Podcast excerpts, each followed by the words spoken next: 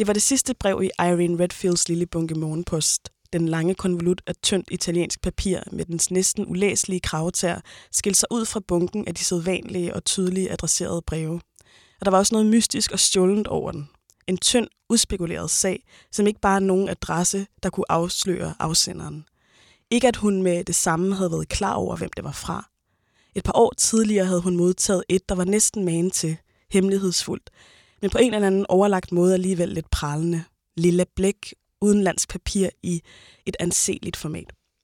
Det var stemplet i New York dagen før, bemærkede Irene. Hun gjorde en let panderynken, men mere af rådvildhed end af irritation, selvom der i hendes sind var et element af begge. Hun var ude af stand til at begribe den skødesløshed, som brevets indhold uden tvivl ville bevidne. Hun brød sig ikke om tanken om at skulle åbne og læse det. Dette, tænkte hun, var typisk Claire Kendry. Altid på kanten, altid fuldt bevidst om sine handlinger, men uden at stoppe op eller holde sig tilbage af den grund, og det slet ikke for at tage hensyn til, at andre måske kunne føle sig fornærmet eller forulæmpet.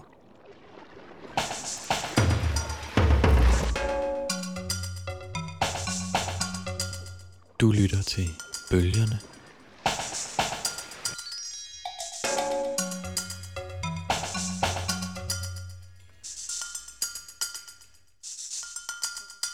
Tak, Lucia Odom, og velkommen til Bølgene.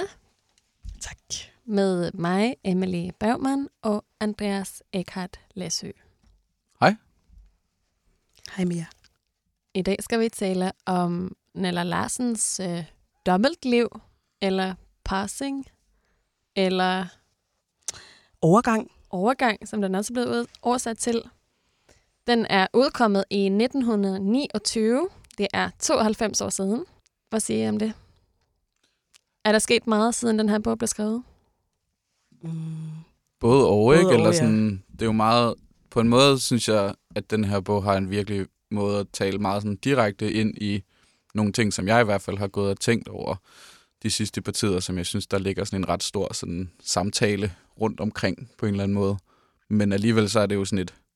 Altså, der er også sådan et... Øh, for mig sådan en salonhøflighed i, i sådan hele øh, tekstens miljø, hvor man sådan er meget sådan stivet af, når man skal snakke med hinanden. Man har sådan måske noget lidt stift tøj på, og man sidder på nogle lidt sådan ubehagelige møbler, når man snakker med hinanden, og har sådan nogle meget sådan høflige samtaler. Man tager handsker på, når man går ud på gaden. Hvad skal man sige? Samspil med det her meget sådan høflige øh, udad til visende, altså det, man viser udad til, er meget sådan stift og høfligt, så er der det her sådan meget rasende følelsesliv indvendigt. Mm. Og det er måske den ting, som ikke så meget minder mig om at være øh, øh, om nu. Nej. Der er det mere som om, at vi, vi, vi mere vender vores følelser ud af, når vi snakker sammen. Sådan har jeg det faktisk ikke. Jeg synes, det er meget tidsvarende. Altså, jeg synes, det er meget universelt sort, og også blandet sikkert, uden at jeg ved præcis, hvordan det er at være det af hud, men jeg ved, det er sådan familie, ikke? Og altså, jeg, jeg synes, øh, at folk undervurderer, hvor meget. Altså bare, vi, vi sad lige inden vi gik ind i det her studie og snakkede om et terapiprogram, hvor der er det her par, som er sådan en afropuertorikansk kvinde og en afroamerikansk mand. Og den måde, han beskriver sin stolthed over at styre sine følelser, peger bare ret godt på Nella Larsens øh, måde at beskrive de her afskærmede, høflige kutumer, der ja. beskytter farvede, sorte mennesker i et utroligt farligt samfund. Ja. Hvor det er en udsat position pludselig at blive afsløret for ikke at være majoriteten hvid amerikansk borger.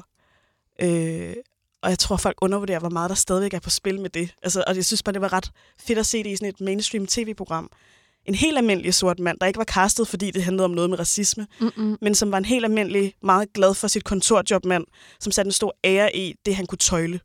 At han faktisk ikke gav øh, los for sin vrede, var en stor stolthed. Det var en overlevelsesstrategi. Overlevelsesstrategier bliver måske lidt overset i vores tid. Fordi at det er meget nemmere at kigge på dem, der rapper højt eller råber højt ud på gaden. Men man, man glemmer, at der er en helt masse almindelige borgere. For mig er det, Nella Larsen, hun står for, det den der helt almindelige, lidt usynlige sorthed eller farvethed eller blandethed, som der er derude, ja. som, som ikke er lige så profileret, når man skal snakke om race eller racisme eller opgør, men ja. som er meget mere udbredt i virkeligheden. Hvor mange, der går under radaren med deres høflighed ja. som et skjold foran sig. Det er rigtigt med vreden, Men jeg synes også, hun afslører noget, som faktisk ikke så tit bliver afsløret ved at pakke det hele ind i det der salonhøflighed, du snakker om. Mm. Er der noget, øh, noget afslørende ved det på en eller anden måde? Jeg synes, der er en meget stor ærlighed i Nella Larsen, ikke? Mm. Omkring noget, som også kunne have været blevet gjort mere sexet. Og Harlem jazzet. Ja, helt sikkert. Hvor hun, hun går et meget mere ærligt og almindeligt hverdagssagt sted hen på en eller anden måde. Ja. Som Altså, jeg er meget optaget af også. Jeg må sige, at jeg kan genkende mig rigtig meget i hendes stemme også. Måske bare øh, med kraft at være kvinde, og den måde, hun relaterer til sin veninde på, og den måde, hun kigger på sin mand på, og den måde, hun tænker på sine børn på. Altså, det genkender jeg virkelig godt. Og jeg elsker sådan...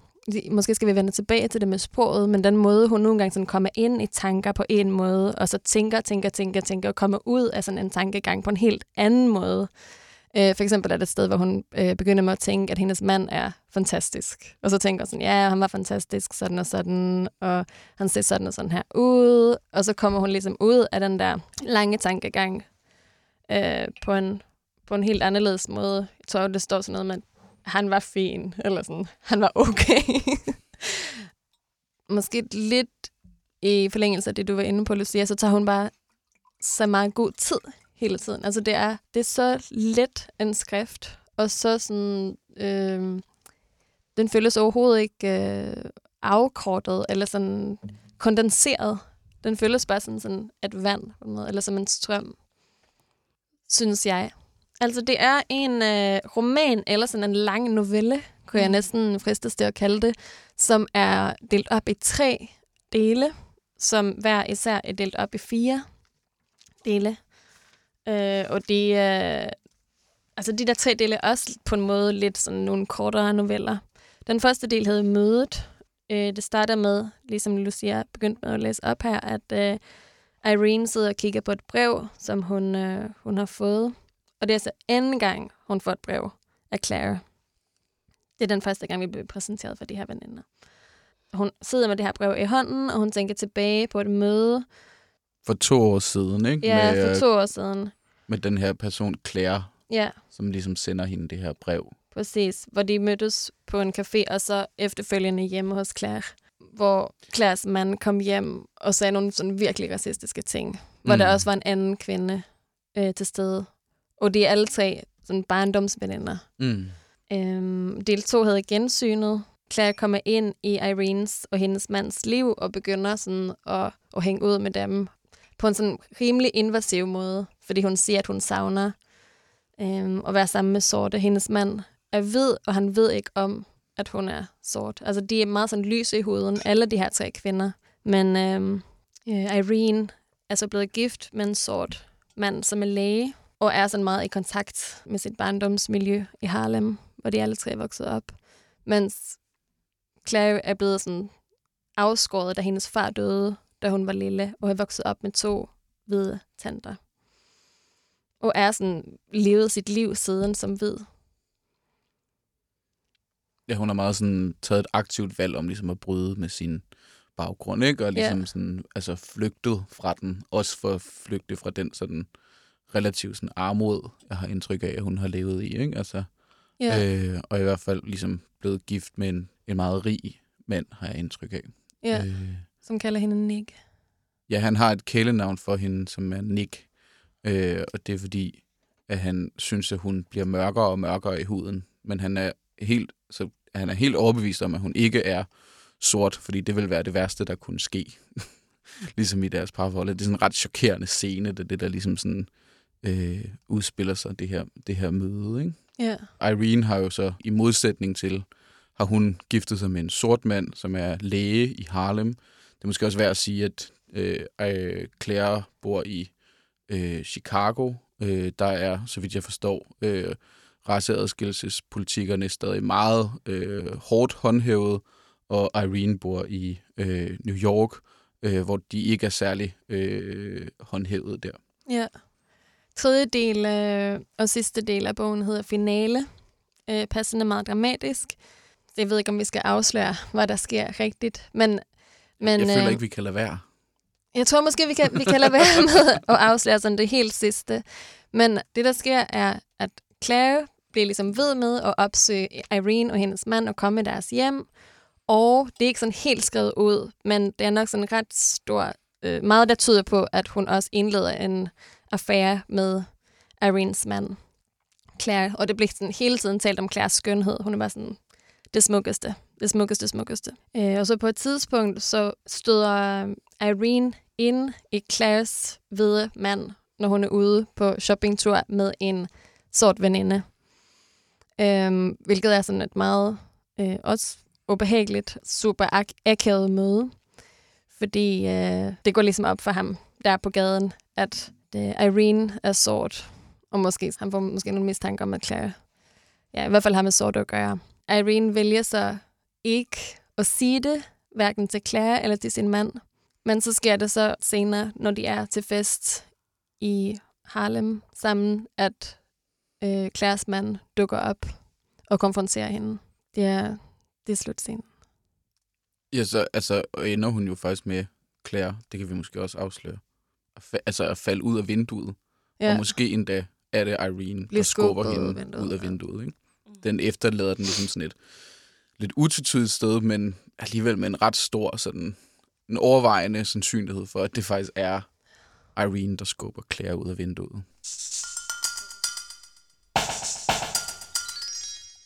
Sådan læste jeg det. Læste I det også sådan? Eller havde I også sådan?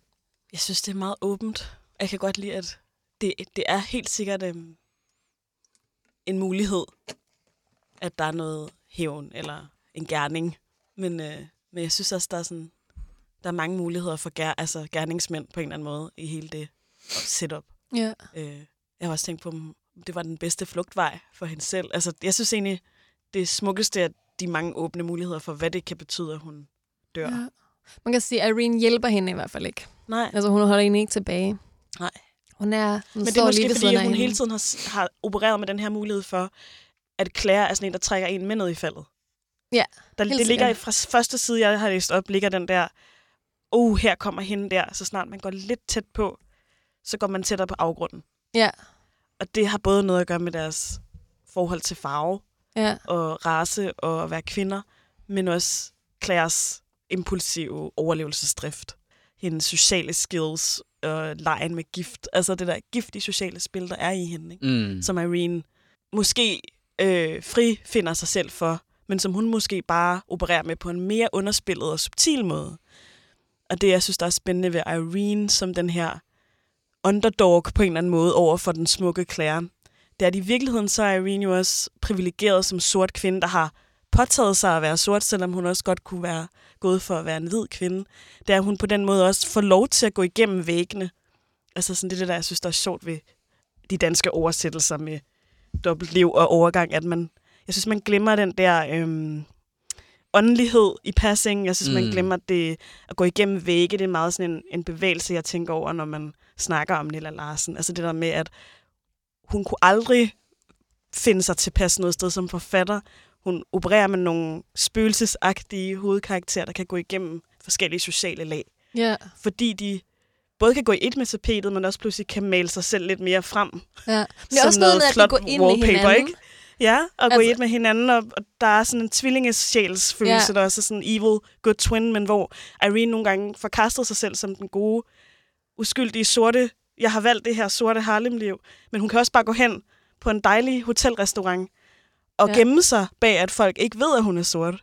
Og ja. få et lækkert øjeblik, mm. hvor hun mm. kan have det lidt lækkert på en måde, som ikke er for ondt i mennesker, som hun mænger sig med i Harlem. Så på den måde har hun også nogle af Claires, kan man sige, taktiske sider, men hvor hun ikke måske er lige så bevidst om det, og ikke sådan ser det som, at hun er manipulerende eller privilegeret. Og der er sådan, Claire er mere bevidst om, hvad hun har gang i. Helt hvor sikkert. Irene måske ikke selv sådan indser mm. hendes kalkyle. Yeah. Og det er, det, det er den afsløring, der kommer, når hun sidder over for Claire. Hun ser sig selv som det her kalkulerende menneske, der har taget sig den lækker stund på den her restaurant på hotellet, hvor de møder hinanden, og konfrontationen ligesom ruller. Ja. Der kan hun jo se sig selv i den her spejling. Ja. Og det er det, jeg synes, der er sådan meget smukt ved måden, Nella Larsen skriver på, at hun er ikke... Man kan hurtigt med racisme eller race eller sorthed komme til at tale meget om helte og skurke osv. Mm. Der er hun ekstrem øh, nuanceret det må man nok i sin sige. skildring ja. af karakterer, der døjer med utilpassethed og samtidig at passe ind. Ja. Og det er også derfor, da jeg for noget tid siden under Høstfestivalen skulle snakke om Nilla Larsen med nogle forfattere, som jeg også har lavet skrivekreds øh, med, der sagde Shekufe Heiberg noget vildt godt. Hun sagde, men den burde jo hedde pa- at passe. Det burde jo hedde at passe. Altså at passe ind. Nå ja, passe mm. ind. At passe ja. ind i en form. Ja. At passe ind i en social sammenhæng. Ja. At passe på. Altså jeg synes, det var Altså, det var der, hvor det var sådan det utroligt dejligt at have med en digter at gøre, når man skulle snakke ja. om noget. Jeg har aldrig tænkt på det på den måde før, ja. at det egentlig lå meget mere til højre benet, end de danske oversætter har fattet. Ja, da. At passe. Ja. Altså, hvad er sandheden? Og alle de her ting, mm. der ligger i, at hun sagde at passe. Der kom bare sådan 10 milliarder erkendelser frem, da hun, da hun sagde det her danske ord. Yes. Og, og det er lige præcis det, som, som er spændende, det er passing. Altså både at kunne gå igennem alle de her sociale mure og, og klasseskil, mm. men også at have svært ved at forstå ens egen sandhed. Ja. og hvad er det, der er sandheden? Hvad passer? Altså sådan, og hvor passer man ind? Og hvornår er det convenient? Og hvornår er det beskyttende? Og hvornår er det farligt? Ja. Og det er jo den der fare, som nu snakker jeg om Claires mand, som kalder hende Nick. Han ja. repræsenterer jo den her dynamik, der ligger under hele den her situation mm. med, at de opererer imellem at lyve, og nogle gange være lidt hvide, og nogle gange være lidt sorte. Ja. Og Claire, der bliver gladere og gladere for at gå ind i Harlem, med det spotlys, der ligesom rammer Harlem på det her tidspunkt, hvor Nella Larsen skriver øh, sine romaner og sine lange noveller. Der er jo det her spotlys på Harlem. Ja. Øhm, man skal huske, at få år inden øh, hun skriver de her romaner, bliver hun venner med den her øh, fotograf, Carl van Vegten, tror jeg han hedder, mm. som øh, var øh, fotograf, han var hvid, han var forfatter, musikkritiker på øh, New York Times osv., og gode venner med Gertrude Stein endte med sådan at være den, der sådan arvede hendes bog, eller sådan litterær ja. bog, og sådan virkelig sådan en stor skikkelse, som gik ind i Harlem som hvid mand sammen med sin kone, og mængede sig og mm. havde det sådan, altså sådan eksotisk, objektificerende blik på det her Harlem-renaissance. Men der er jo også en karakter, der, der minder om minder ham, om ham rigtig det meget nemlig. i bogen. Ja. ja, det er der lige præcis. Men det er bare det der med, at han, han skrev den der bog, og nu kommer vi til en samtale, vi sikkert skal have om endnu år. Nigger Heaven skrev han i 26, ja. som jo var den her store pop Harlem-bog, lige under Harlem Mania, der handler om, ja, altså suset og duset og jazzmusikerne og det der sådan lidt hedonistiske Harlem, som alle drømte, at Harlem var ja. øh, under den her øh, New Negro Movement, eller Harlem Renaissance, som det også er blevet kaldt. Mm. Og jeg synes bare, det er meget interessant, det der med, at hun, øh, hun placerer ligesom Claire i den der drøm om det spotlys, som der er på Harlem i, i hans bog der. Ikke? Mm. Der, der vil Claire gerne hen fordi yeah. nu er det pludselig convenient at være til stede her, Præcis. og ikke gemme sig i den hvide overklasse. Mm. Men nu kommer renaissancen, yeah. og det, tror, og det synes jeg bare var sådan en sandhed. Der var sådan en sandhed i det, som jeg mærker nu. Sådan, det har bare ikke været lækkert at være sort i rigtig lang tid. Mm-hmm. Og lige pludselig står vi efter sådan midt-tierne, også i en situation i, i den her tid, vi er i nu, yeah. hvor det er lækkert at være sort på en måde, der også føles...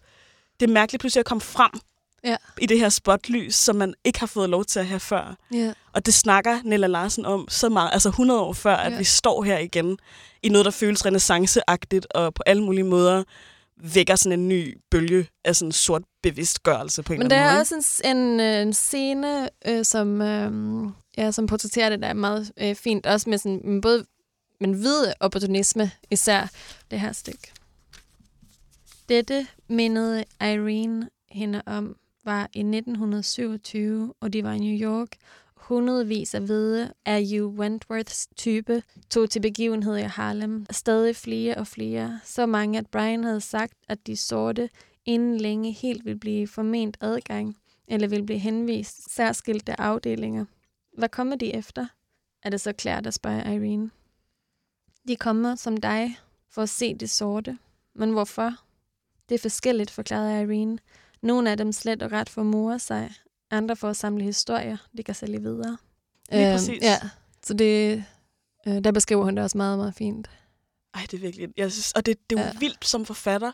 Altså, det som, det som er forbløffende for mig, fordi jeg, jeg har også læst Nella Larsen for nogle mange år siden, mm. hvor det var, der var slet ikke den adgang til de erkendelser, som jeg har fået, når jeg har læst hende her i 20, da jeg læste hende. Mm-mm. Efter sommeren 20, som for mig er sådan et vendepunkt, ikke? Klart. i sådan noget sort global historie.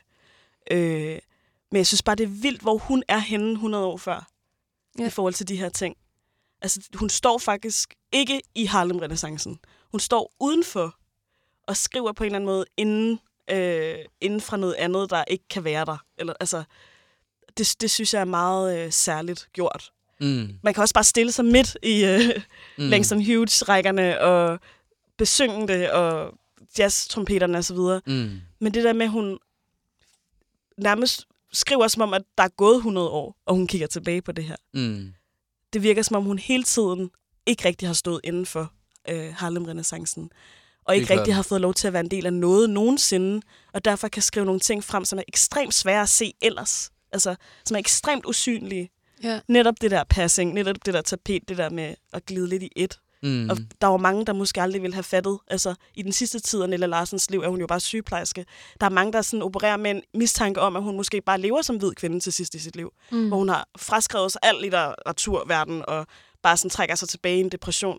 Der er mange, der tænker, at hun måske faktisk opfylder sin egen profeti i nogle af de her bøger, mm. ved at gå ind i et, et liv, hvor ingen lægger mærke til, hvem hun er. Og hun bare er den her kvinde uden for spotlyset, der er hvid. Mm. Og det der med, at hun også kan se, at det at være farvet kan være et spotlys. Mm. Og hvis hun bare havde levet et helt liv som den her danske Nilla Larsen, så havde der slet ikke været det her spotlys.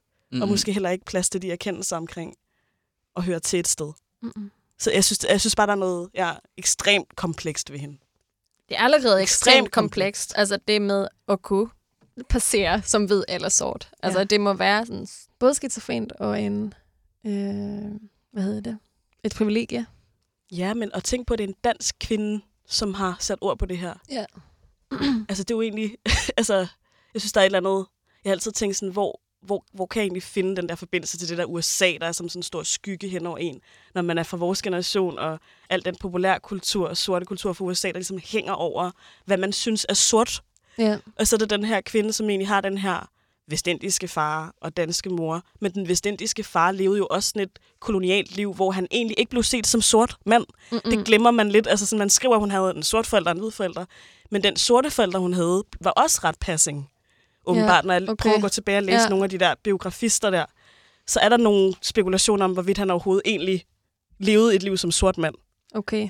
Så det er jo også ret interessant, mm. at allerede den danske historie i forhold til faren der, der er også en anden form for passing, et passing-narrativ, et, øh, et, et blend-in-narrativ, yeah. som jeg synes er lidt sjovt, også fordi faren er den her mystiske fraværende figur i Nella Larsens liv. Men yeah. jeg synes, det er sjovt, at det her kommer frem omkring, at mange i Karibien, Vestindiske øer, kunne leve, mange sorte blandede, kunne leve meget som hvide, ja. uden at blive nogensinde konfronteret med den identitet. Ikke? Mm. Så når Nella Larsens mor har den her sorte mand, hun får et barn med, så er det jo ikke sikkert, at det er en bevidst handling, at hun får et, et, sort barn, eller et brunt barn, eller et barn, der kan blive set som brunt. Nej. Og det bliver så først tydeligt, at Nella Larsens mor får en hvid mand, gifter sig igen. Øh, og det er der, at Nella ligesom har sin store identitetskrise i forhold til sin danske familie. Ja. Og mødet med den der hvide danske familie, og som først er positiv, og så bliver den negativ.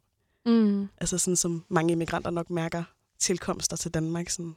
Nogle af de første tekster, hun udgav, var i nogle af de der sådan, tidsskrifter i Harlem-renaissancen, øh, eller sådan rundt omkring det øh, og var sådan nogle altså, øh, danske børnesange ja. og børnerim og lege og sådan noget, som hun ligesom oversatte. Så hun Præcis. havde helt klart også det der, altså hun, hun spillede også sin egen identitet som øh, øh, hvid dansk mm-hmm. op rigtig meget i den der, fordi det var jo, altså der var det jo ret eksotisk, ikke? Altså, som jo også er ret skægt at tænke på. Det sker, og hun talte dansk, og hun læste mm. Ibsen, hun og ja, hun elskede wow. I.P. Jacobsens øh, okay. bøger, og hun, altså det er sjovt at finde ud af, hvad hun sådan interesserede sig for. Hun talte dansk, hun var jo bibliotekar også. Jeg tror, hun ja. havde sprogører. For, for, så er det sådan hendes referencer, sådan nogle af dem, der dukker op hos nogle af de her biografister, sådan noget, det er sådan noget I.P. Jacobsen, Henrik Ibsen, altså, mm. hvor jeg bare mm. sådan, what? Hvad? Ja, præcis. det, det ja, havde jeg slet ikke set komme. Nej, ja. Jamen, hun var meget hun var involveret i det der i New York Public Library, var, og var ligesom tæt på at blive den første ikke-hvide øh, bibliotekar, men end, det endte ikke helt med at lykkes på en eller anden måde. Øh, jeg tror, hun endte med at blive forment adgang til den der biblioteksskole eller sådan noget. Men hun var ligesom, hun, hun var ligesom, det var meget, altså New York Public Library var meget segregeret på det tidspunkt, så vidt jeg har kunne læse mig til. Men var ligesom, altså hun var i gang med ligesom at bryde det der ja. øh, mønster allerede der, ikke? Øh, og det, altså det er sådan noget i 19, starten af 1920'erne, altså inden hun selv begynder ligesom at skrive. Ja, der er hun bibliotekar. Mm. Det, det er ligesom et skriveoverlov, der er hendes vej ind i at skrive de her profilerede bøger. Mm. Det er et meget kort forfatterskab jo. Altså sådan, det skørt kort. Ja, der er, sådan, der er to bøger, ikke? Altså, ja. Der er den her, som vi, altså Parsing, som vi sidder og læser, og så er der en samling af sådan noveller, som hedder... Nej, det er også en roman, ikke? Quicksand. Quicksand, ja. Det er mere, selvbiog- er mere autofiktionelt, faktisk. Mere om Danmark også i virkeligheden, ikke? Ja, meget en karakter, der minder om hende, der hedder Helga Queen, ja. tror jeg. Som, det er nærmest en til en hendes egne erfaringer, der mm. bliver skrevet frem i Quicksand, ikke? Og meget med Danmark. Altså, det, er også, det undrer mig bare lidt, at hun er det her store folkeskole- eller high school fænomen. Altså, mm. man læser hende i high school i USA. Jeg kan simpelthen ikke forstå, hvorfor jeg kan læse det her i dansk folkeskolesammenhæng, fordi hun er sådan en adgangsbillet til ekstremt mange historiske knudepunkter på, i et menneske, mm. også litterært og kunstnerisk. Ja. Hvor jeg bare synes, hun ville være sådan en nøglefigur mm. at undervise i på folkeskoleniveau, synes jeg. Det er så underligt, men det, det er slet ikke oversat til svensk. Jeg har prøvet at, Ej, at tjekke det ud.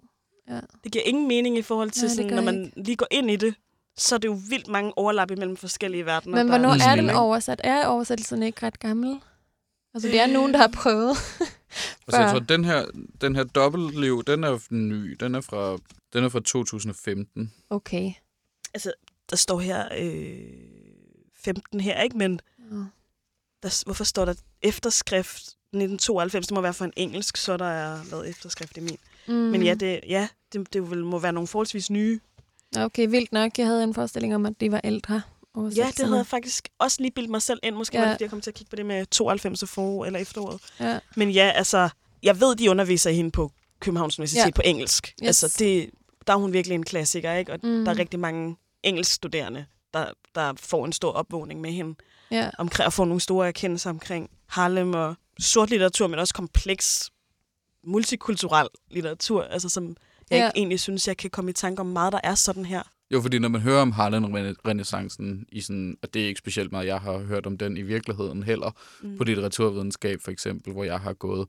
Men der er det jo mere sådan, altså der er det jo det der, altså Langston Hughes, som måske sådan den største overlevende øh, forfatter og digter derfra, ikke? som ligesom skriver de her meget sådan ude på gaden, man kan høre jazz derover, der går øh, almindelige mennesker rundt i hans digte og sådan noget. Ikke? Altså, der er ikke meget stærk sådan, politisk øh, bevidsthed i hans... Øh, han havde sin egen måde ligesom at passe på mm. ind i sådan, den hvide litterære eller kulturelle offentlighed, som vel var... Øh, Men der er jo ikke andre Som var ved at være lidt forsigtig og lidt høflig, og ligesom, yeah. altså på den måde. Og det, det, det, altså, det er ikke, øh, ikke et ondt ord om det, men det har ja. der jo også... Altså, han er jo blevet læst meget for eksempel af Baldwin mm. ham. Han var ikke sort nok, og han ville ikke stå ved sin homoseksualitet i offentligheden, for eksempel. Så han var ligesom, han skældte ham meget ud. Det kommer jo også meget senere selvfølgelig i sådan 60'erne, hvor sådan netop sådan udadvendte sorthed, ikke? eller sådan stoltheden er meget større på en eller anden måde, ikke? fordi kampen måske er blevet mere accentueret.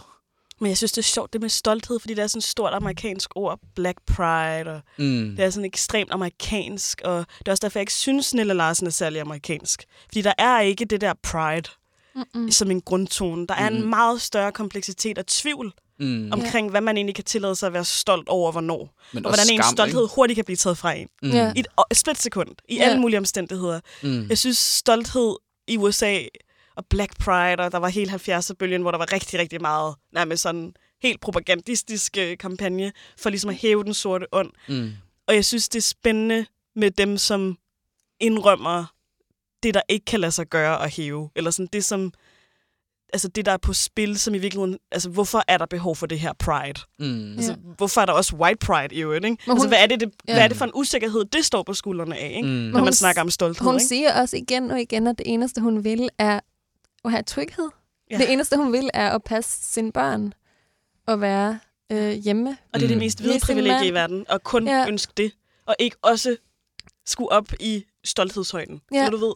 Og det er også derfor, jeg i den kamp, der er nu, prøver at forstå min egen ret til nogle meget, meget banale rettigheder, som slet ikke bliver skrevet ind i kampen i godstegn. Altså det, som Nej. folk synes er kampen. Nej. Hvor der er nogle meget banale ting, som jeg altid har kæmpet for. Som jeg ikke, det kan man ikke snakke højt om, fordi det er ikke en del af narrativet og den sorte øh, fest. Altså, det, det, bliver ja. ikke, det er ikke det, man bliver spurgt om, hvis man bliver inviteret ind i P1 og snakker mm-hmm. om racisme.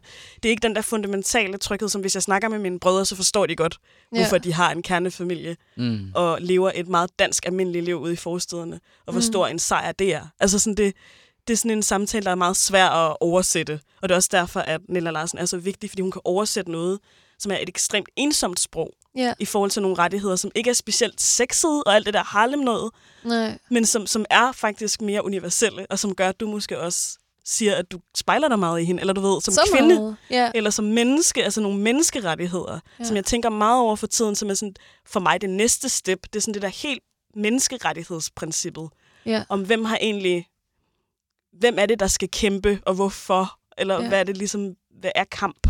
Ja. Nogle gange så er det også nogle meget, meget, meget hverdagsagtige ting, der er det. Ja.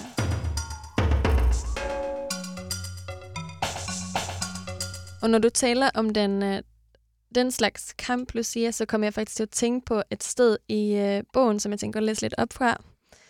Øhm, det er Irene og hendes øh, mand, Brian, som øh, sidder ved spisebordet sammen med sine sønner, hvor Brian Jr. fortæller om øh, en lynchning, som man har lav- læst om i Aftenavisen. Og så siger han, far, hvorfor er det, at de kun lyncher farvede mennesker? spurgte Ted. Ted, det var den anden søn. Fordi de havde dem, min dreng. Brian. Irenes stemme var både bedende og i rettesættende. Nå, og hvorfor havde de dem, sagde Ted. Fordi de er bange for dem. Men hvorfor er de bange for dem? Fordi, Brian, de lavet til min dreng, at det er et emne, vi ikke kan gå i dybden med lige nu, uden at familiens kvinder vunder sig, sagde han med påtaget alvor til drengen. Men vi kan snakke om det næste gang, vi har lidt tid alene sammen. Ted nikkede på sin gravalvorlige fasong. Okay, måske kan vi snakke om det på vej i skole i morgen. Det lyder som en god idé. Brian. Mor, det er tredje gang, du har sagt Brian på den måde, bemærkede Junior. Men ikke den sidste, Junior. Det garanterer jeg, sagde hans far til ham.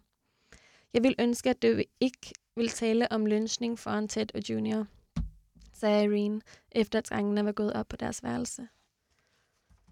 Det var simpelthen gans- ganske uforsvarligt, at der at bringe sådan et emne op under middagen. De skal tids nok lære om alle de forfærdelige ting.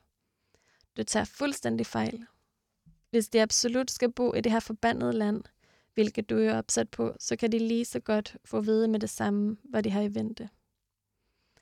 Jo før de lærer om det, des bedre rustet vil de være. Jeg er ikke enig. Jeg vil, at de har en glad barndom, så fri for den slags som overhovedet muligt, siger Irene. Øhm, det skal også siges her, at hendes mand ønsker, at de skal flytte til Sydamerika, hvor han forestiller sig, at der er mindre segregation. Men jeg synes bare, at det her er et sted, der, der bare viser ret meget også af Irenes ønske at bare være i fred og være i ro. Og det, at det er sådan et krav, som virker, kan være kontroversielt her, ikke? Det, det er jo det, der sådan er spændende. Altså, ja, ja. at det er Altså manden synes, at det krav, er ikke? vildt Ja, øh, han synes, det er vildt. provokerende. Ja, ja. det synes jeg, det, det hæfter mig også meget ved. Uansvarligt. Tryghed er sådan en uansvarlig skyklaps-ting. Ja, men... Og, Når hun så tit føler den truet, mm, den der tryghed. Ikke? Altså Claire er jo også en trussel mm. på en eller anden måde imod hendes tryghed. Ja, Øh, på måder, som egentlig er en lille smule uklare, men det kan vi måske komme tilbage til. Altså hvorfor det ligesom er. Ikke? Hun har jo egentlig ikke bygget sit liv på en løgn, for eksempel. jo, er Claire, der ligesom det har synes det, jeg ikke? faktisk også, hun har. Men det er det, der ligesom er sådan, men Ja. det er jo ligesom også det, ikke? Altså, Altså, det har hun jo ved at kunne glide rundt i sin, altså netop den der hotelscene, ikke? Som jo. peger på netop det. Altså, at, at det er jo det, som Claire afslører i virkeligheden. Det da er de den møder der- hinanden på det der hotel i Chicago ja. første gang, der bliver det ligesom, altså der først så, hun øh, går rundt og sveder, det er rigtig varmt i Chicago, hun skal finde en gave til sit barn, mens hun er der for ligesom at besøge sin far, øh, og er lige ved at besvime og tager en taxa hen til det her hotel, øh, kommer op, der er køligt, mm, der er iste, man kan lige sådan slappe lidt af og få noget kold brise op på øverste etage, mm. og så kommer der et par, som ser ud til, at de måske vil støje lidt. Øh, og så sidder hende her, den ene, altså sidder hende her kvinde ligesom og kigger meget på hende. Og Irene føler sig ligesom afsløret. Mm. I det, det er hendes privilegie, som hun føler sig afsløret. Allerede ved første møde, allerede inden det er gået op for hende, at det er hendes gamle ven, Mm. Claire, som øh, hun ikke har set, siden de var øh, helt unge teenager. Øh, som, som virkelig sådan har et blik på hende, som at se igennem hende simpelthen. Ja. Ikke? Altså, og der er noget med det der sådan, altså der er simpelthen noget med den der sådan måde, som jeg tænker, Claire repræsenterer en fare for Irene på, som er spændende. Ja. Og for mig også handler om det enorme begær, der er efter Claire i den her tekst. Altså i, hos Irene, meget ja. tydeligt for mig, en altså form for øh, fortrængt forelskelse simpelthen i den her anden kvinde. Og, øh, og det her det er heller ikke en læsning, jeg selv har fundet på. Der er også nogen, som læser Claire, øh, eller hvad hedder det, der læser Irene som fortrængt homoseksuel. Altså at hendes måde at passe på, er i virkeligheden, at hun passer for at være heteroseksuel.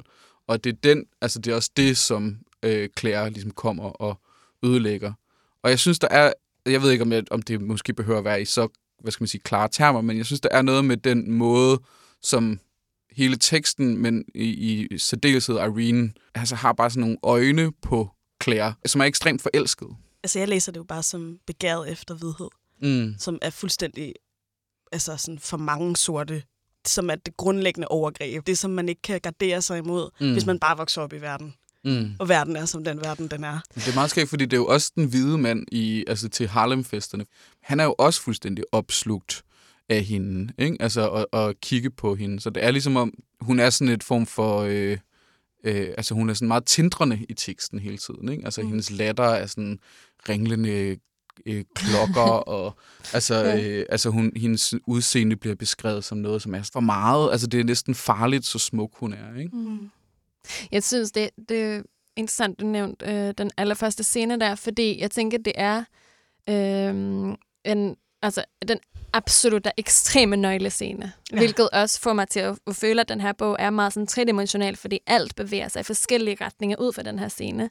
Og det, øh, den øh, sådan, kompleksitet og det dilemma, der sådan, som hele bogen er spundet op omkring, det der med, at hun tror, at hun bliver afsløret i at være sort, men hun bliver egentlig afsløret i at prøve at være hvid. Mm. Afsløret for at lave det modsatte. Mm. Men hun er jo egentlig. også hvid. Ja. Og det er jo det, som der er lidt med altså det er jo det, der er så interessant med blandethed. Det er, at jeg har tit tænkt på, hvad gør man af den side af en selv, der er hvid? Yeah. Specielt i tidspunkter i historien, hvor der er det der spotløs på farvethed.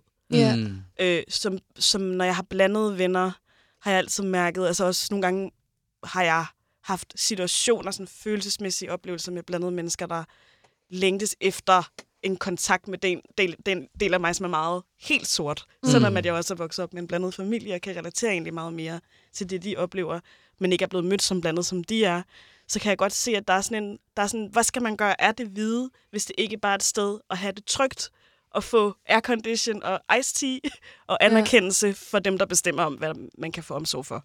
Helt sikkert. Men hvad gør man ligesom med den kærlighed til den del? Ja. Så når man siger, at hun prøver at være hvid, så er hun jo også hvid.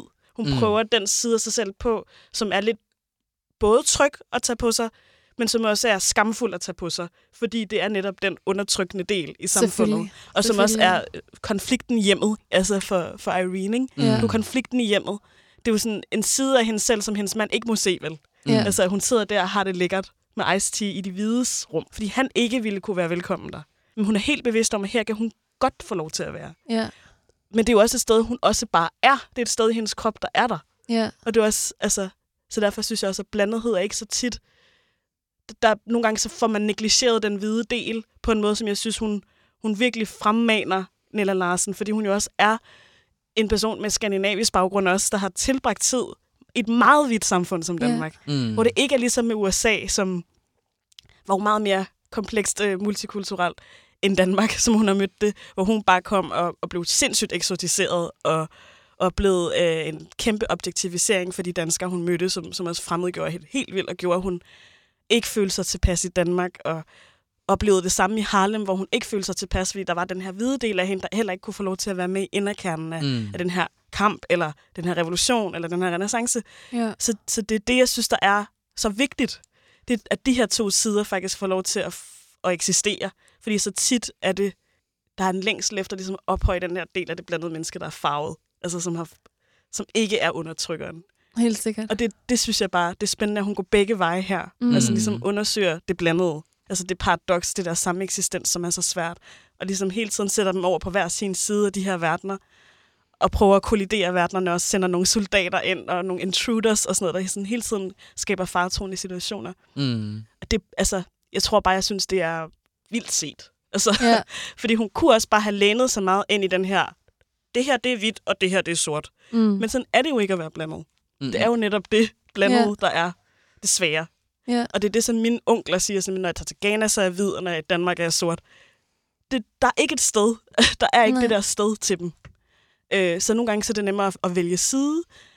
Og så når man så lige læner sig over i det sorte eller det afrikanske, så er det også en ekstrem altså sådan lettelse mm. At få lov til. Men det føles også som noget, man skal have tilladelse til samtidig. Ikke? Så der er et eller andet her, hvor hun sætter ord på noget, som jeg sådan nærmest selv synes er ekstremt svært at tale om. Ja.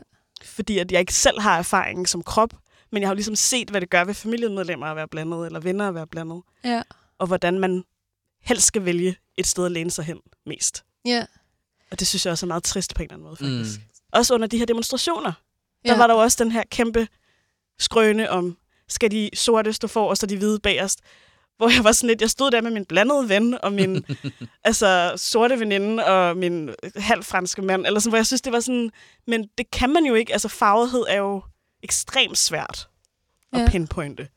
Så der er jo ikke en bestemt farve sort, der er sort. Altså, Nej. sorthed er jo ekstremt nuanceret. Men jeg synes også, det ville i den her bog også øh, for mig at blive introduceret til, var sådan, sådan en slags usynlig farve. Ja. Altså en, en farve på indersiden, på en måde. Og sådan en, en farve, der ikke øh, skulle blive afsløret. Det var sådan, jeg synes, det var ret vildt til at starte med. Nu forstår jeg det bedre, men det der med sådan en farve, der ikke kan ses, ja. handler det jo om. Og sådan, ingen må vide, at jeg er sort. Hvor man lige altid har tænkt, at det er noget, der kan ses, ikke?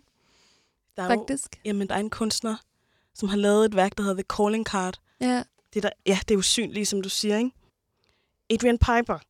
Nå, fordi i Danmark snakker vi om at trække rasekortet. Ja. det må man sige, eller Larsen gør i sin litteratur, ikke? Og det har Adrian Piper også gjort i 70'erne. Hun har mm. lavet et kort, der forklarer andre mennesker, at hun er en sort kvinde. Fordi at det, der sker som hende som en blandet kvinde, der kan passe, ja. det er, at folk bagtaler sorte mennesker til hende. Uh, og på den ja. måde bagtaler hende over for mm, hende. Ja. Og hun oplever ligesom, at hun får adgang til nogle ting, som hvide mennesker synes som sorte mennesker, som ja. hun ikke skulle have hørt som sort kvinde, men som bliver fortalt til hende under påskud, at hun nok er en hvid kvinde. Mm. Så hun laver det her kort, som er sjovt, fordi vi jo snakker om call-out culture nu. Ja. Mm. Vi snakker om at råbe noget op og råbe noget an. Men det her var bare sådan også en oplysning til folket om, at jeg er en sort kvinde. Ja. Hvilket jeg synes var et meget sårbart værk på en eller anden altså måde. Altså så et informationskort, mm. eller hvad? Ja. Hvordan ser det ud? Jamen, der er sådan en tekst det? på, jeg tror, det er sådan meget... Så jeg kan finde...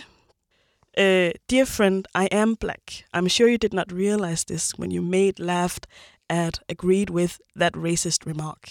In the past, I have attempted to alert white people to my racial identity in advance. Unfortunately, this invariably causes them to react to me as a pushy, manipulative, or socially inappropriate. Therefore, my policy is to assume that white people do not make these remarks even when they believe there are no blacks, black people present, and to distribute this card when they do.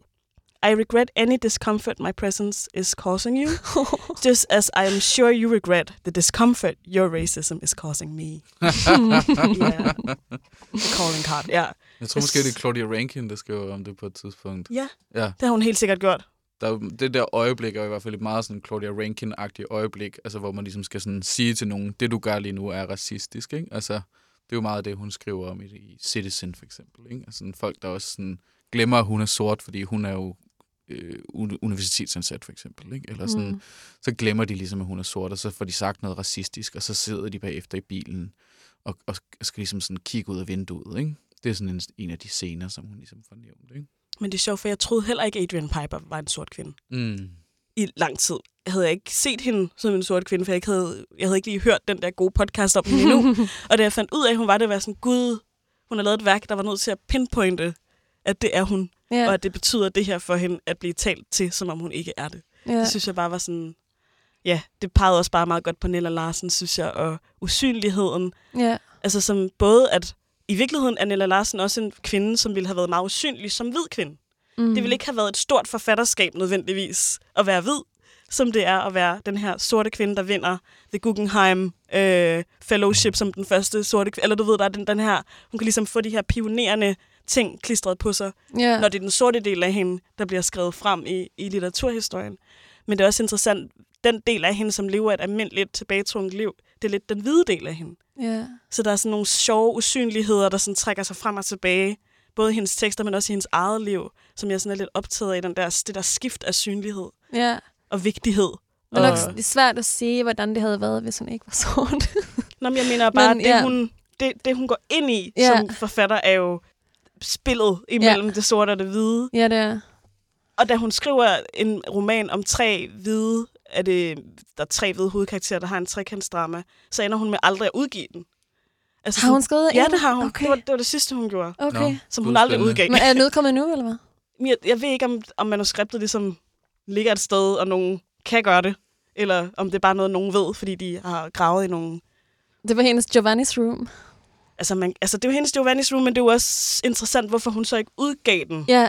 Var det noget med, at det var den del af hende, der ikke ville blive anerkendt. Men måske var det også noget med, at den redaktør har sagt, at hun ikke skulle udgive den. Det kan sagtens Ligesom være. det også er til James Baldwin. Jeg tror faktisk også, mm. at den blev, ja, den blev sgu nok også afvist, ja. Det tror mm. jeg faktisk, du har ret i, ligesom med Giovanni's Room, yeah. som var til England, ikke, for at blive udgivet i stedet for Jeg kan ikke huske historien, men det er noget med, at den er blevet sådan afvist rigtig meget, de har sagt sådan noget med, at du ødelægger din karriere og sådan noget. Men det er også meget spekulativt af mig, men jeg er bare meget optaget af det rampelys, som jeg også synes, hvad hedder hun, øhm, Michaela Cole snakker om, hende, der har lavet tv-serien I May Destroy You. Yeah. Hun er også ekstremt skarp på det der med, hvad det er, der sker lige nu Ja. i forhold til rampelyset. Ja. Og hvad det betyder, og hvad, hvad det ligesom er for en ekstremt kompleks ting at få et rampelys, der handler så meget om en eller anden form for power shift, Ja. som man måske ikke nødvendigvis har bedt om, fordi man gerne vil høres. Eller du ved. Mm. Nej, Så der, er sådan nogle, der er nogle meget interessante ting også ved hende, synes jeg, og hendes blik på rampelyset, som sorte mennesker kan få lige nu, Mm. Af nogle meget bestemte årsager, der måske også er sådan lidt svære at dele med, hvis man gerne vil have tryghed, Ja. eller gerne vil lave noget god kunst, Ja. Mm. og ikke nødvendigvis vil vælge side i den gode kunst, man laver, men gerne vil vise noget Ja, af det, der ja. findes af verden, ja. uden at man nødvendigvis har lavet noget med nogle skurke og nogle helte, eller har vundet, eller du ved. Nej. Men det Ja. gør Nella. Og det gør Det gjorde Nella for 100 år siden. Så Hun gjorde gjorde hun det. den der. Ja, det er jo en super, sådan, altså den er jo vildt velskrevet, den her bog, og sådan sindssygt stramt komponeret, som vi også har været rundt omkring, ikke? Og den er jo, der er jo så mange Eller forskellige... organisk.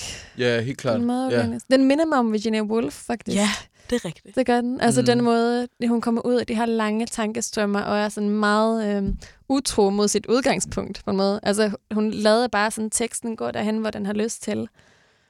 Det er fantastisk. Der er sådan meget den der feber i det.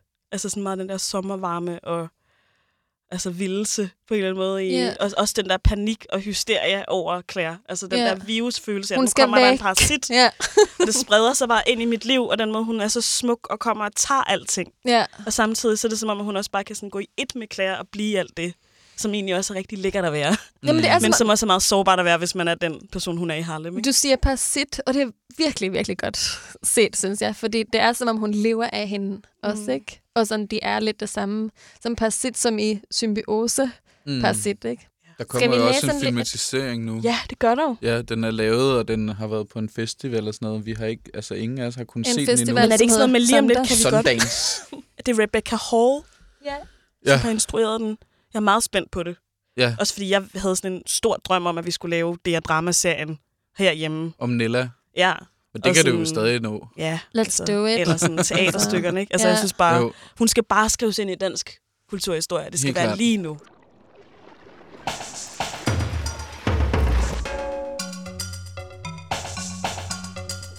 Du lytter til Bølgerne.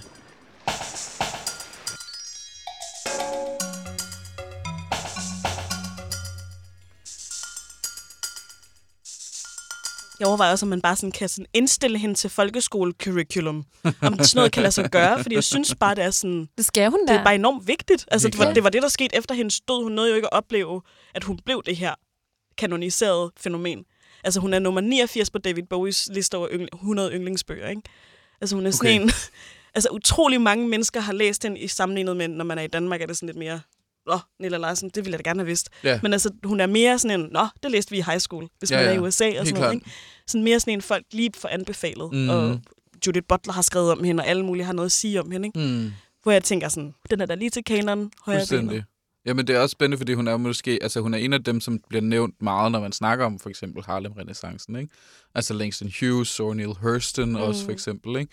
Som jo er sådan et, det er jo et helt anderledes projekt, hun har både som romanforfatter, men også som etnolog-type, ikke? Altså hvor hun er ude og lave sådan de her indsamlingshistorier med de sidste mennesker, som blev øh, øh, sejlet med skib som slavegjorte mennesker, ikke? Til, til USA og sådan, og dokumentere nogle af de her sådan, øh, ting, som foregår i sydstaterne, de her meget sådan særlige aksanger, der opstår, øh, eller sådan sprog jo i virkeligheden, der opstår imellem det afrikanske og det amerikanske. Og det er jo et helt andet oprindelsesarbejde, hun laver, ikke? hvor Nella Larsen jo er meget mere, altså det er jo inde i en samtid simpelthen, ikke? Altså, hvor folk taler, mm. som de taler, og øh, miljøet er, som det er og sådan noget. Ikke? Men det er også emotionel historie. Helt klart. Og det synes jeg faktisk er noget, jeg savner lidt i den generation faktisk, hvis man skal være helt, klart. helt ærlig. Så altså Harlem, folket, er lige akademiske nok til mig, og jeg synes, det var så dejligt at finde en Nella ind i det, fordi mm. det var på en måde også outsiderens og det utilpassedes position. Og når man laver modbevægelser, så er det også et spørgsmål om utilpassethed på spil, mm. som man hele tiden prøver at løbe fra. Men det der med, at hun blev i det, det, det er et ekstremt vigtigt testament at efterlade sig. Mm. Det der utilpassede sted, hvorfra alt gerne vil blive til noget renaissance. Mm. Men hvor hun bare aldrig kom videre end det der utilpassede. Og det mm. er så stærkt i hendes romaner, at hun virkelig aldrig fandt det sted, der mm. kunne rumme alle dele af hende. Hvis jeg har sådan en... Øh, det er jo måske forkert at kalde det en kritik, men, men noget, som jeg ligesom synes, at bogen på en eller anden måde ikke rigtig kan forholde sig til, så er det, at den er meget nærsynet på det her sådan ret overklasseagtige miljø, mm. som de befinder sig i. Ikke? Altså, ja. øh, øh, Brian, Irenes mand, er læge. Øh, de bor i et hus i Harlem. Altså, det, nu ved, man kan ikke nødvendigvis sammenligne Harlem i dag med Harlem i 1920'erne, men, men der er alligevel sådan et, altså, hele den her sådan, ja, sådan salonagtige, de går til fester hos hinanden og går til øh, eftermiddags te og sådan noget, ikke? Irene og øh, Claire har jo også altså ligesom taget sådan et øh, øh, sådan en, en meget sådan klasseaspirerende tur opad i samfundet til en, øh, hvad der lyder som ret rig mand, ikke? Og så er der den her scene, hvor de så mødes hjemme hos Claire i Chicago, altså efter øh, den her, de har mødt hinanden for første gang i mange år ja. på øh, den her restaurant øh, café i Chicago. Og der er der også en tredje person til stede, som hedder Gertrude, og hun er ligesom øh, kan også passe øh, som sådan den tredje, hvad skal man sige, ligesom modstemme til de her to helt centrale fortællinger for bogen, men er ligesom øh, gift, og er, har også gift med en hvid mand, øh, men det er ikke en hemmelighed. Han er bare øh, slagter. Han er vokset op med dem. Han er vokset op i det samme miljø som mm. dem i Chicago, ikke? så han, er, han ved, har vidst det hele tiden og kender hele hendes familie og sådan noget. Ikke? Øh, og øh, altså, øh, men han er ligesom slagter, og de har aldrig rigtig, de har aldrig forladt det der miljø. Mm. Så der er også en anden form for passing, tænker jeg, som er, altså de begge de her to karakterers øh, passing ind i et mere sådan overklasseagtigt samfund. Mm. Som jeg synes er en, en vigtig dimension af, af bogen også at tale om, og som måske er det, som bogen har lidt sværere ved at rumme, er måske, at der findes et andet underklasseagtigt samfund. Ikke? Det bliver i hvert fald så bare beskrevet som sådan, enten noget, man skal flygte væk fra, eller som noget, som egentlig, der kan du bare være, som du har lyst til agtigt. Og det lyder jo på en måde meget dejligt, men det er ikke sådan, bogens opmærksomhed er jo helt klart ikke der, vel? Altså. Hun har også to tjenestepiger, Irene, som, altså, som der ikke blev gået ind i overhovedet. Nej. Men det er jo det, jeg synes, der gør den god. Altså, jeg synes ikke, den, tager, den kunne have taget ekstremt mange hensyn. Altså, jeg synes, hendes forfatterskab kunne have taget ekstremt mange hensyn, faktisk, til også hele Harlem Renaissance-viben. Mm. Ikke? Ja. Og det, altså, den kunne have dækket sig ind på alle mulige måder, hvor den ikke gør det. Mm. På en eller anden måde, at det også er noget, der peger på alt det, du siger, som jeg er meget enig i, er et fravær. Mm. Men som fraværet er jo så også ret markant. Eller, og det, det er jo det, jeg synes, der er spændende, at det, som man gerne vil væk fra, det står lige derhen bagved, og, og er ikke ramt af spotlyset på en fed måde. Mm. Og det synes jeg også er ret fedt. Altså sådan, at det, man ser ligesom, hvad der sker, når, når nogle mennesker skal flytte sig fra en undertrykt position til muligheder, ikke? Ja. Øhm, hvad, hvad sker der, når man flytter sig? Hvad efterlader man? Ja. Øhm, men også, hvad vil man gerne tage afstand fra? Og nogle gange så er det mørkelagt egentlig ret godt, synes jeg. Jeg synes også, man kan også hurtigt komme til at gå for meget ned i for mange man gerne vil dække sig ind med. Altså, Men det der med at mørkelægge, synes jeg også nogle gange tydeligt gør noget for mig i hvert fald, hvor jeg kan tænke nogle tanker selv, mm. som, og som jeg egentlig synes var fedt, at du lige pegede på det. Mm. Fordi at det er det, jeg godt kan lide, der er plads til, at jeg mm. selv kan få lov til at pege hen på noget mørkelagt, som jeg også synes står men jeg elsker, der, jeg elsker at Irene altså, ikke er, jo... hun er ikke god. Altså, nej, nej, Irene er ikke god. Hun er, sådan, altså, hun er en uh, sådan better housewife også på nogle måder. Mm. Yeah. Og det er det, der gør, at jeg kan relatere til hende, så mm. jeg. Altså, jeg og synes, ængstelig, det, jeg synes, det jo, er meget, meget ængstelig. Ja. Jeg synes, det er vildt svært mm. at relatere til heltefigurer. Får jeg nu noget, typen? Og det kan ja. jeg virkelig ja, godt. Dem, dem kender man jo flest af, ja. i virkeligheden. Ja, man ja. gør. Ja. Men det er rigtigt nok det der med, at der ligesom, altså, men hele bogens sådan, altså store kunstgreb for mig, er jo det der med, at hele tiden kunne henvise til ting, uden at tale om dem, ikke? Mm. Altså, der, det, det, er jo meget sjældent, at der bliver sagt sådan, øh, tingene, som de er på en eller anden måde. Ikke? Altså, mm. der bliver ligesom, der er sådan en, en høflig samtale, som foregår altså ligesom udad til, og så bliver der sagt noget på som en hentydning, og så foregår der bare sådan en kæmpe indre monolog af sådan, jeg føler alt det her, alt det her, alt ja, det her. Ja. Og det er jo det, som, altså, det er jo det, som er sådan helt vidunderligt ved den her bog. Ikke? Ja, det er. Jeg tænker også, at, øh, at Brian er øh, altså, øh, øh, krigstraumatiseret simpelthen. Ikke? Altså, vi er ligesom i 1920'erne, og jeg kan ikke huske, om der bliver beskrevet, at han har været i krig, men det, det er noget i den stil, ikke? altså den der store restløshed, ikke? eller mm. sådan, øh, som den person, som gerne vil væk, og han vil så gerne til Sydamerika. Jeg synes, det virker meget sådan, også øh, macho, sådan almindelig macho. ja, altså jeg er ret sikker på, at han er, altså nu skal jeg se, om jeg kan prøve at finde det, hvis det er, men, men jeg er ret sikker på, at der er, bliver beskrevet, at han ligesom har været i krig. Eller almindelig macho, almindelig macho, men han virker også meget sådan, som, som om, det virker som om, de har nogle meget bare definerede kønsroller i deres ægteskab, og nogle dynamikker, som de ikke rigtig kan komme ud af.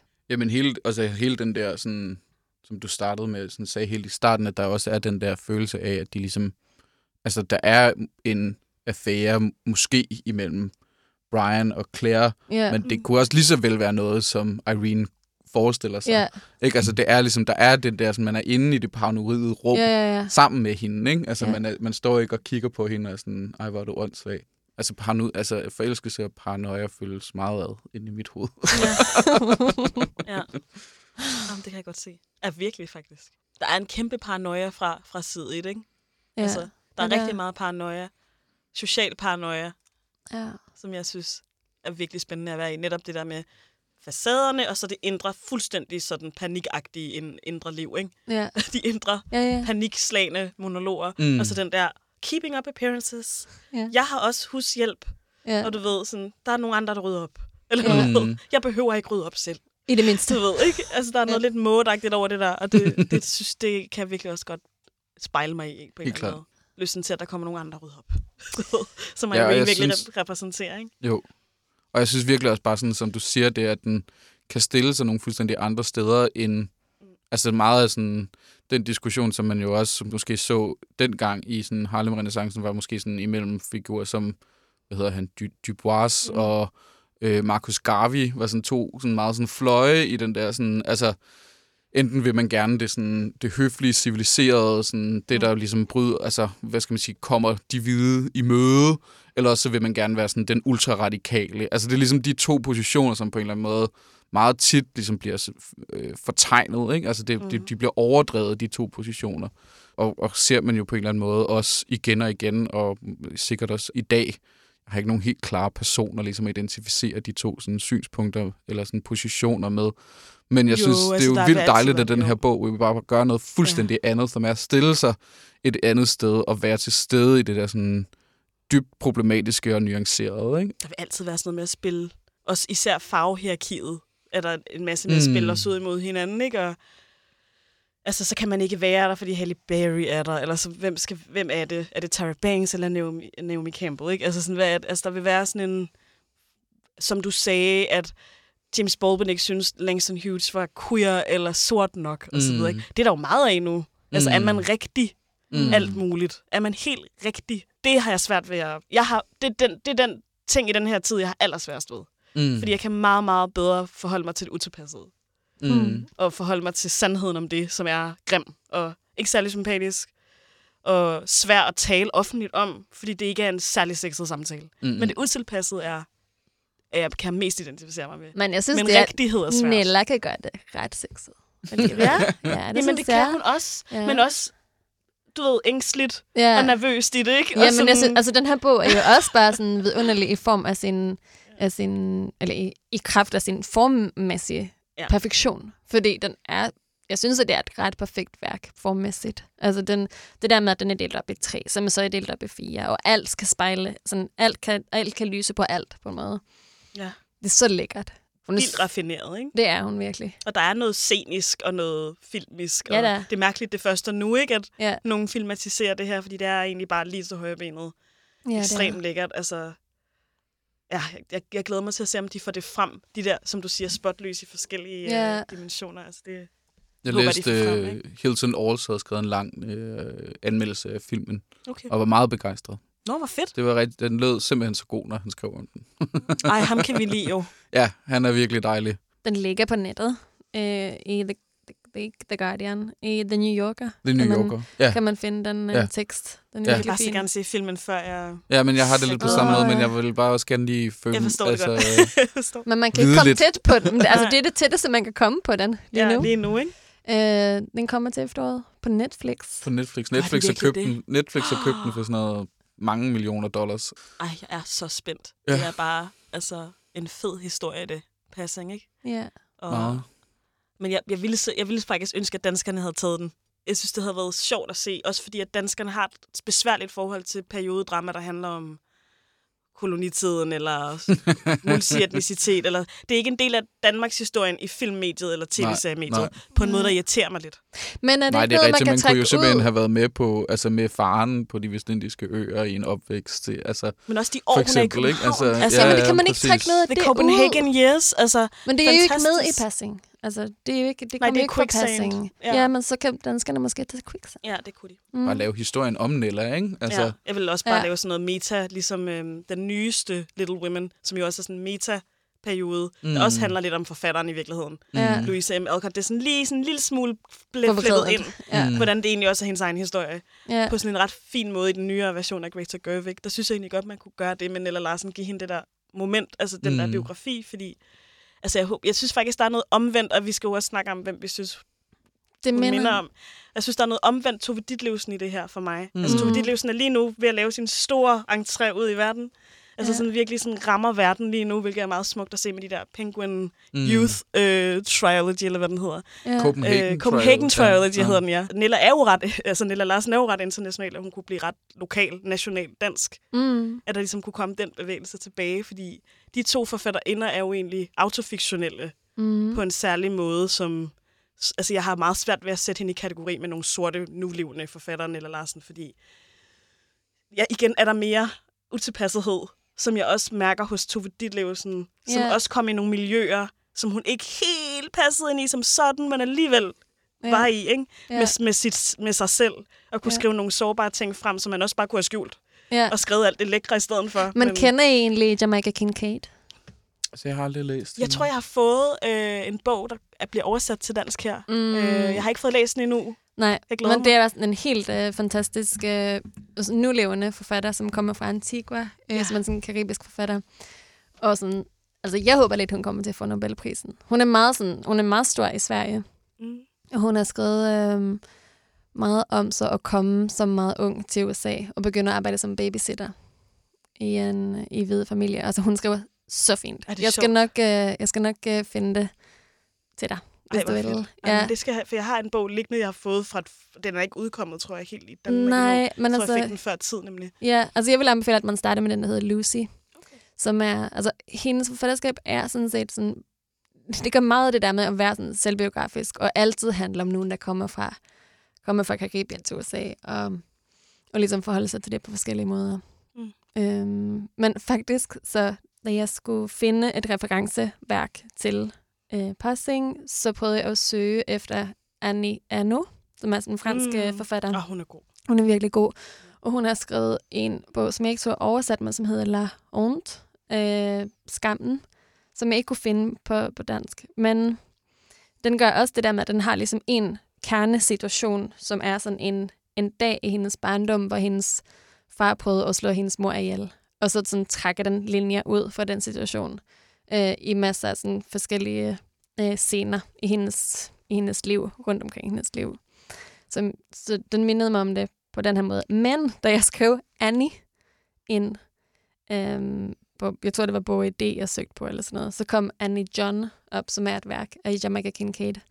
Og så kunne jeg se, at det er ved at komme, faktisk, øh, på dansk også. Ej, hvor er det spændende. Det er så spændende. Og ja, det er sjovt, du siger øh, Jamaica Kincaid med babysitter. For jeg lige læst Kylie Reeds En skøn alder, som jo også handler om en sort pige. Den er delicious.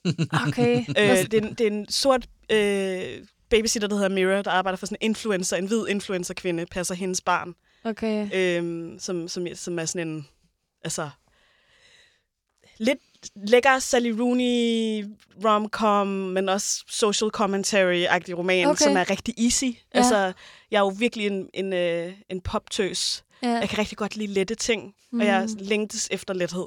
Og jeg har altså, haft svært ved at læse Sadie Smith, for eksempel. Ja. Jeg kløjs rigtig meget i ting, og ja. det er meget pinligt for mig. Men i hvert fald så var det rigtig dejligt at blive mødt af sådan en easy-going, men ekstremt skarp forfatter. Altså, Ja. som både kan være skarp og easy samtidig. Ja, Som har sådan et ekstremt blik for, hvad der er akavet for hvide mennesker. ja, Og hvad sorte mennesker egentlig går høfligt og bagover med for at passe deres arbejde. ja, Når vi snakkede om høflighed der. ja. Det er sådan en af de her nye bestsellerromaner, som jeg synes kan mange ting, og som kan ramme et publikum, som er rigtig vigtigt at ramme. Ja. Ja. Altså, det er virkelig bare en bog, Men hvad man kan hed give den, folk sagde du igen? En skøn alder. Den er Ja. oversat til dansk. af- Jeg kan ikke, er det Won- A Wonderful Age? Jeg ved ikke, hvad den hedder på engelsk, men en Nej. skøn alder på dansk i hvert Ja. fald. Som jeg bare synes er sådan en rigtig god gavebog ja. ja. til alle.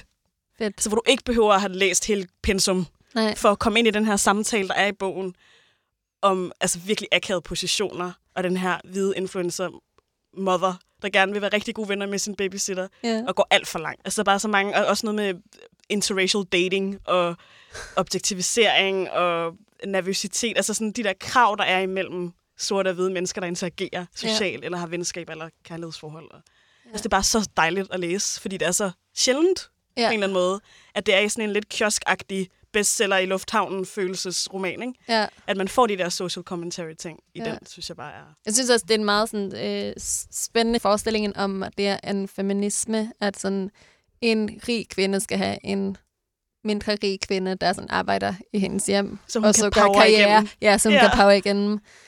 Det har også været ret op til. Men der er også den Øh. skam omkring det i bogen, som jeg også bare synes er så fin. Altså, hvordan den Ja. her kvinde også skammer sig lidt over, hvordan hun skal forklare den her babysitter, hvad hun laver. Ja, Hvor hun bare sådan pynter lidt på det, uden at, sådan, at det er helt med vilje, men alligevel sådan ikke rigtig vil stå ved, at det ikke er sådan helt rigtig meget et arbejde, det hun laver, vel? Ej. Men øh, altså, det er også, altså, den der sårbarhed, der er fra Ja. den hvide kant, synes jeg er så fedt beskrevet. ja, Og sådan enormt omsorgsfuld også. ja, For jeg har meget svært, hvis man kun skal være Karen, som Mm. er den her hvide arketype figur i vores tid, mm. som altid er ude efter at få sorte mænd især ned med nakken eller et eller andet. Men hvor her der er der også den her, hvad, hvad gør man i den her situation, hvor folk prøver at tale sammen lige nu og Mm. lære noget nyt? ja, altså, hvad, hvad sker der der, ikke? Altså, hvad er der på spil? Hvad, hvad er sårbart? Altså, der synes jeg bare, at den her bog rammer sådan en ret fed omsorg for begge karakterer. mm. Hvor jeg faktisk kan lide begge karakterer lige meget, og bliver lige irriteret på begge karakterer også. Altså, hvor der er sådan et eller andet, der er sådan nogle plads nok på en eller anden måde. Ej, det lyder vildt. Ja, jeg synes, den er dejlig. Ja. Og ikke sådan super komplekst skrevet, og slet ikke raffineret som Nella Larsen på nogen måde. Altså slet ikke. Altså og på, på en eller anden måde er det også meget befriende at være i noget, der er så easy, og samtidig giver en så meget at tænke Ja. over. Altså, Super. Ja. Andreas, hvad har du tænkt på? Jamen, jeg sidder lige nu og leder efter sådan en, en film, som jeg så for nogle år siden på Docs. Mm. Som, som, som jeg kan huske titlen på den. Det kan jeg simpelthen ikke. Øhm, men det var bare en, det var en film, som handlede om en...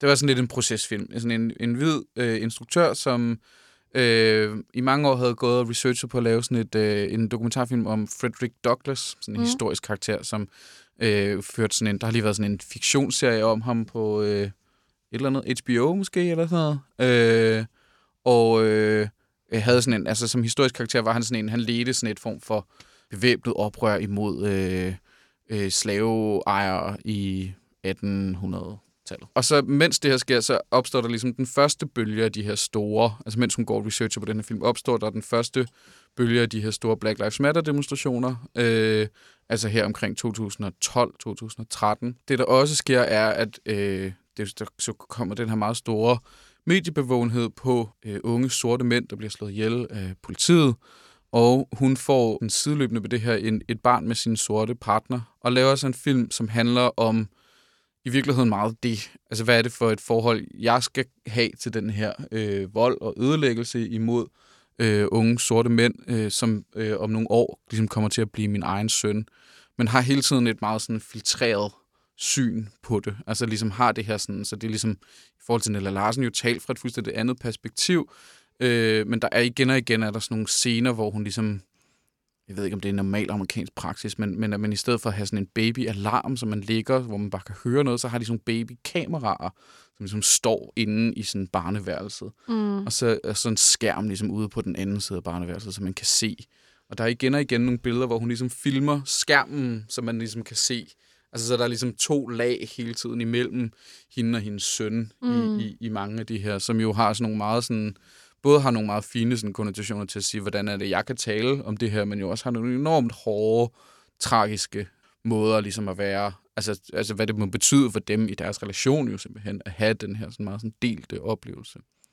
Så det havde jeg, det var det er et værk, jeg har tænkt på undervejs, og nu jeg vil gerne prøve at se, om jeg kan finde det, så jeg kan lægge det i nogle Kommentar. shownoter eller sådan noget, mm. og Mm. finde ud af, hvad den film hedder. Men jeg kan simpelthen ikke lige finde det på min telefon her nu, mens vi sidder og snakker.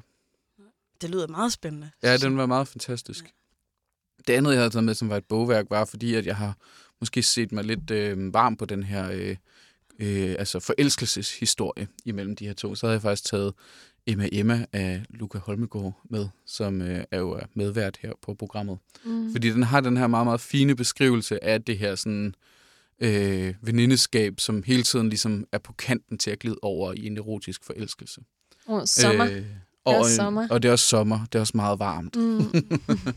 Øh, og også synes jeg, de her sådan lidt, altså det er forkert at kalde dem sådan, men sådan lidt sådan øh, forstilte samtaler, eller sådan opstyltede samtaler, ikke? Altså Mm. hvor man sådan, man taler også på nogle, sådan, nogle lidt særlige måder til hinanden.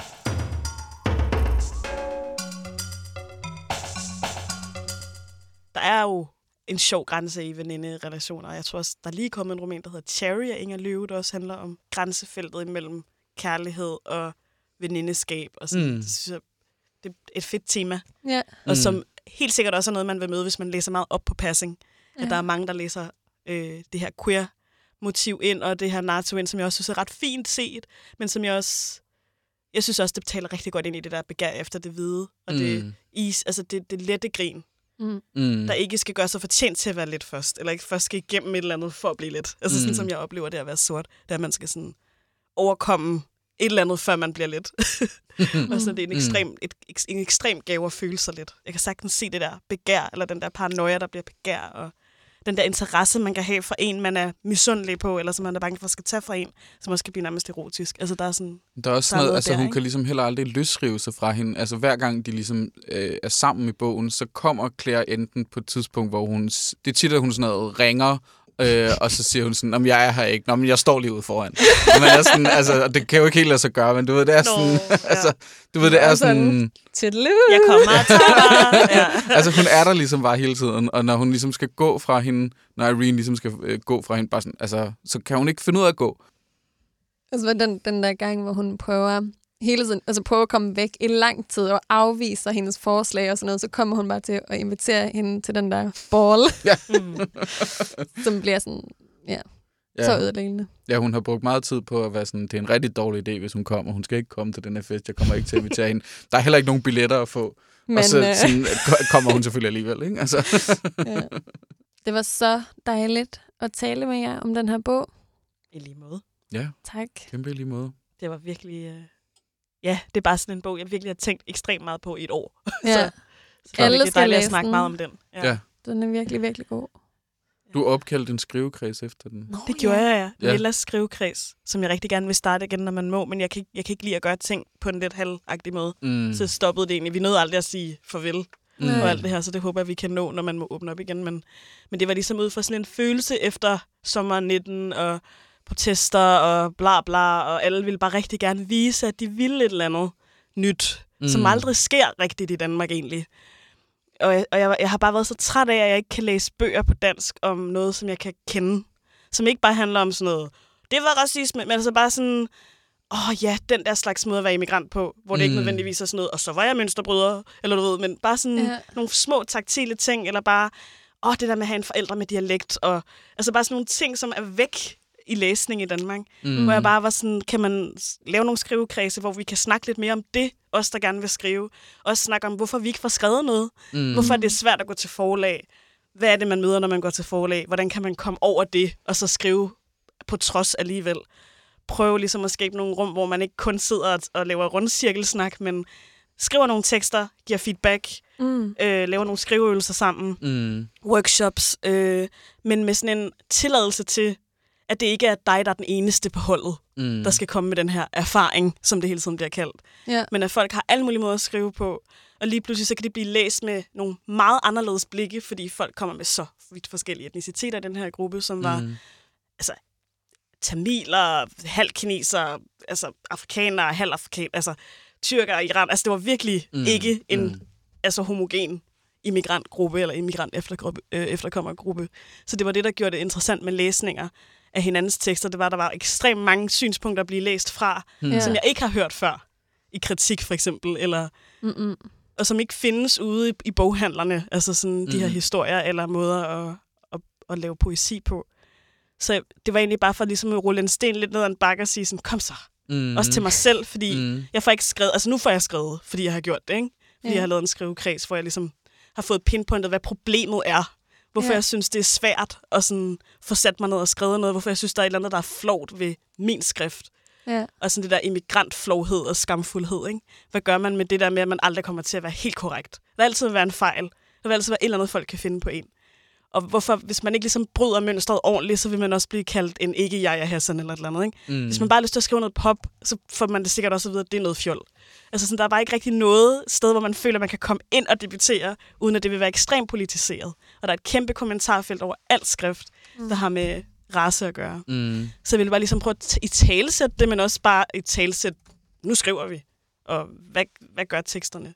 Og hvad gør teksterne, når de ikke skal bede om lov til at være på en særlig måde i de der forlæs... Øh, hvad kan man sige? Sådan, øh, altså forlæsverdener, hvor der er alle mulige måder, man gerne vil blive solgt på. Ikke? Altså Mm. sådan, så jeg synes, det... Jo, og vel også en, altså, der er jo også bare en stor hvidhed, ikke? Altså, der har jo bare været en meget stor Ja. mangel. Ikke? Helt vildt. Og og det, det, er, jo, så kan jo også være enormt træls. Altså. enormt træt, og det gør også folk ekstremt ængstlige over for at udgive. Og folk sidder, og det gør jeg også selv, sidder og sidder og sidder på Ja. ting. Mm. Ja. og er pisse bange, og nu har jeg bare sådan en terapeutisk aftale med et forlag med at aflevere hver uge, for ellers får jeg ikke gjort det. Mm. Fordi så sidder jeg bare i fire år med alt muligt, som jeg ikke skriver videre på. Og jeg bliver Mm. ved med at sidde med alt muligt, jeg ikke skriver videre på. Mm. Fordi, øh, nej. Altså, men jeg, jeg bliver nødt til at have nogen, der bare siger, aflever, og så Mm. læser. Mm. Og så have nogle andre, jeg sender tekster til, som læser. Det var også det, at skrivekredsen åbnede Ja. op for. Ja, ja. Husk at sende din tekst til nogen, Mm. som kan tage ansvar for, at du gerne vil skrive sammen med dig. Mm. Fordi du kan ikke kun selv tage ansvar for det, når der er så meget på spil, og folk vil have så mange forventninger til, hvad det betyder, at du skriver. Mm. At du er en pige med et tørklæde, der kommer på en skrivekreds. Mm. Det vil udløse alle mulige kommentarer, der er mega irriterende. Og Mm. hvad kan man gøre ved det? Altså sådan, så det, jeg synes, Nella var sådan en god totem-figur, Ja, fordi der var det der utilpassede litterære rum, som kunne være sådan et fyrtårn, man kunne snakke lidt ud fra en gang imellem, og Mm. også bare anbefale dem, hvis de virkelig mangler nogen, som forstår det der, Mm. med ikke rigtig at finde sit sted, men måske netop finde det, hvis man skriver det frem, som ikke har et sted. At lave et fællesskab, hvor man, altså, Ja. ja. altså ingen er ens, men, men man kan godt være uens sammen, eller sådan. Lige præcis, Ja. ja. og man er vant til at være altså ikke ens Mm. mm. med nogen, Mm. og lige pludselig så er det sådan ret almindeligt i det rum. Helt Og klart. det, det er også meget befriende at være almindelig, faktisk. Det var rigtig godt for mig selv også. Mm. Så det var også en meget egoistisk skrivekreds, som handlede om... Jeg kommer aldrig til at gå til en skrivekreds, hvis jeg ikke laver den. Mm, mm, mm, Ud fra nogle parametre, der handler om, hvad der er problemet. Klart. Altså, så Jamen, det, selvfølgelig. det, jeg, jeg håber bare, det kommer til at være sådan, at en masse mennesker laver skrivekredse, Mm. Ja. og måske ikke sætter sig på deres manuskripter, og måske går til de små forlag øh, først, mm. Så der ikke er så meget på spil. Mm. Øh, mm. Men lige kan få lov til at debutere lidt i fred, Helt hvis klart. det er det. Skriv til noget hvedekorn. Ja, ja, ja. Skriv til hver mand, der Ja. Præcis. bare gør sine ting. Ja. Og der kom bare så mange umiddelbare mennesker, som ikke kendte Lars Bugdal, eller Mm. der var bare så mange forskellige måder at ville skrive på, og det var også bare meget sundt for mig at møde, at det er faktisk sandt, at der sidder nogen derude, som bare er rå, uslidt med diamanter, Mm. mm. som vidderligt ikke er i kontakt med forfatterskolen, Mm, mm, mm. men som skriver pissegodt, altså, mm. og som Mm. bare ikke har filtret, og som ikke ved, hvad koderne er endnu, og derfor mm. er det ekstra spændende at læse det. Ikke? Altså, det er fint nok, at forlagene vil jo være rimelig hvide, og- det, det er, altså, jeg tror, vi alle sammen immigrant efterkommer vant til, at alt er ret hvidt, eller man skal Ja, ligesom klart. igennem det. Der er ikke ligesom andre muligheder. Men det kan også godt være no- lidt hemskoagtigt, når det kommer sådan nogle meget sådan prestigeagtige rum. Mm. Og så, uh, så får man ikke lige trykket send på manuskriptet i fem mm. år. Ikke? Så jeg tænker sådan, der skal lige et eller andet terapeutisk til lige nu. Mm. Fordi ellers så tror folk, det bare handler om, at nu er spotlyset der, så kommer folk nok selv. Mm. Men de vil ikke komme, hvis det er det, det handler om. Folk vil gerne mødes netop for noget feedback på noget tekst, der kan stå alene i rummet, når de går ud af det. Mm. Og det er det, jeg har prøvet at sige til de her skrivekredse.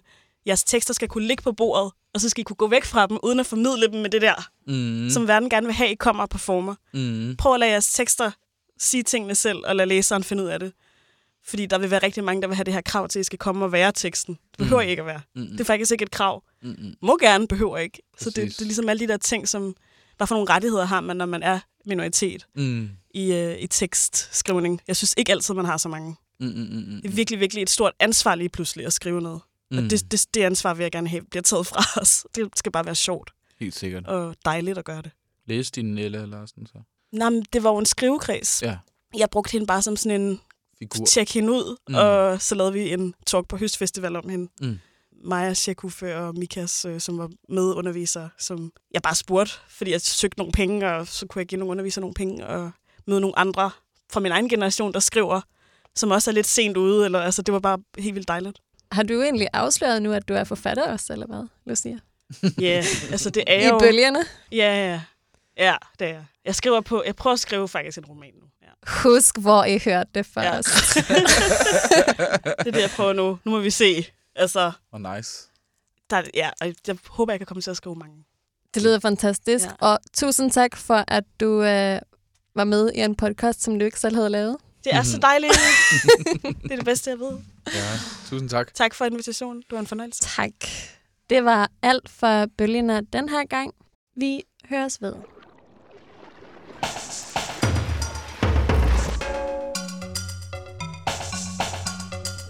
Du lytter til Bølgerne.